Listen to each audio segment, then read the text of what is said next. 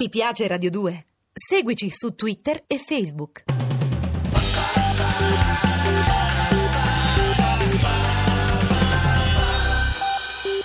Vorrei ribadire qualcosa che oggi ha detto nel corso della trasmissione, ma che vorrei ripetere perché mi sembra particolarmente importante, cioè quello non, che non bisogna,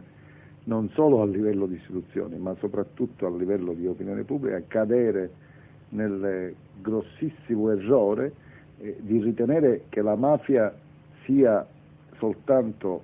omicidi, che la mafia sia soltanto brutalità, perché quando questi omicidi si verificano, quando queste brutalità si verificano,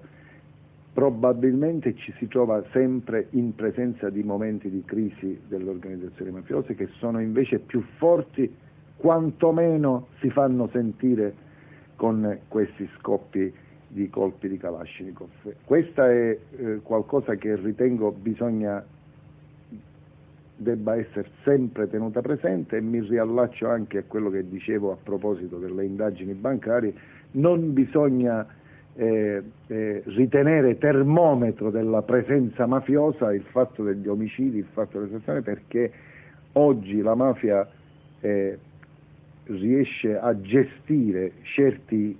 interessi che si confondono o che passano attraverso le attività lecite, le inquinano e portano eh, sicuramente a grossissimi danni all'economia.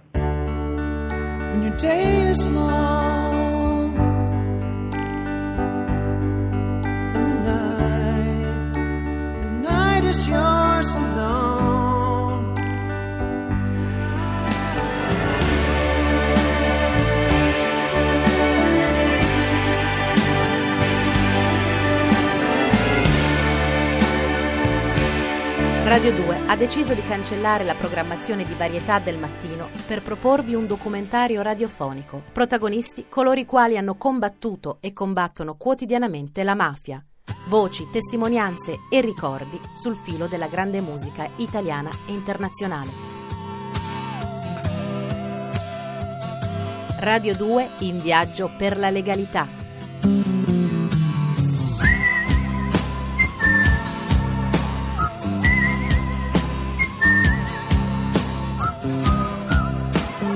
Quando ogni volta che mi è stato domandato come io riuscivo ad assicurare un minimo di, di privacy o di spazio alla vita privata, rispondevo, forse ho sempre risposto, forse paradossalmente, che per lunghi periodi in, eh, a Palermo il lavoro che abbiamo fatto noi, eh, abbiamo fa- fatto io e soprattutto il gruppo di magistrati a cui appartenevo non consentiva per ragioni temporali lo svolgimento neanche di un minimo di vita privata. Ma al di là di questa considerazione un po' paradossale, che però sfiora quasi la verità, perché eh, siamo stati costretti obiettivamente a lavori che ci assorbivano eh, totalmente, eh, non c'è dubbio che le condizioni in cui si è svolto questo lavoro e soprattutto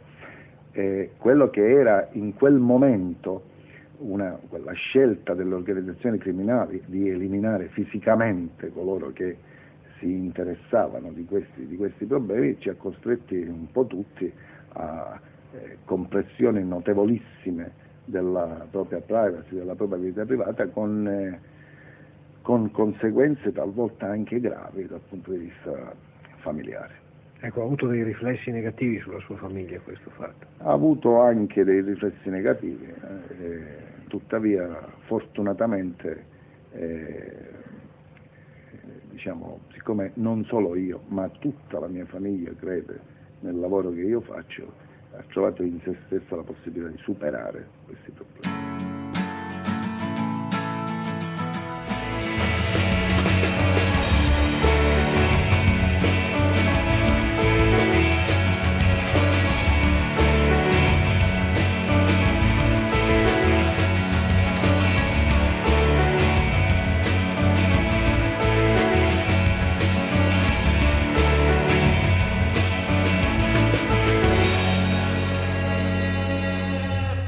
Dottor Borsellino, quando si è sentito più vulnerabile?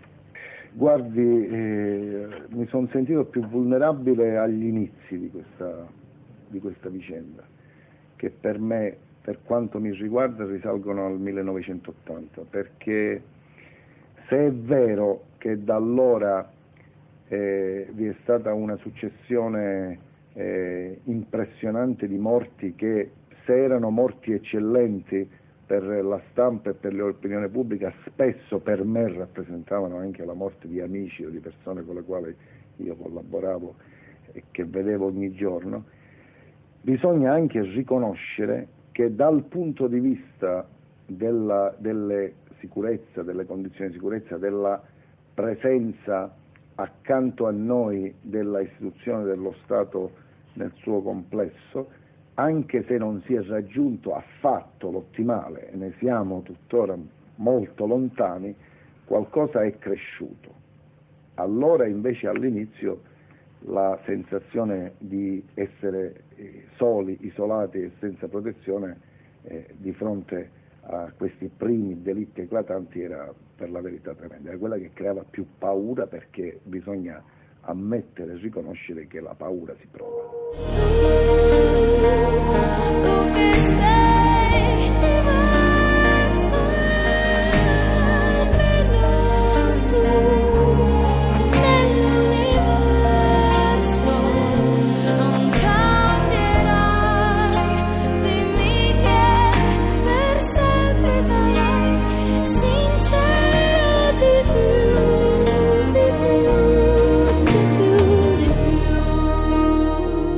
Secondo lei perché la figura del magistrato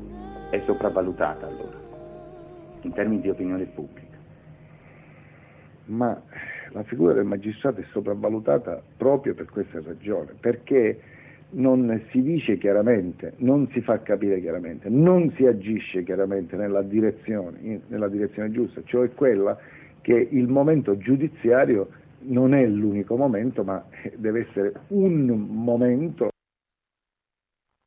di tutti quelli che debbano contribuire alla lotta alla criminalità mafiosa. E ecco perché la figura del magistrato ah, è stata sopravvalutata perché c'è stata questa delega, cioè come se il magistrato si dovesse far carico di tutti i problemi inerenti alla lotta alla criminalità mafiosa.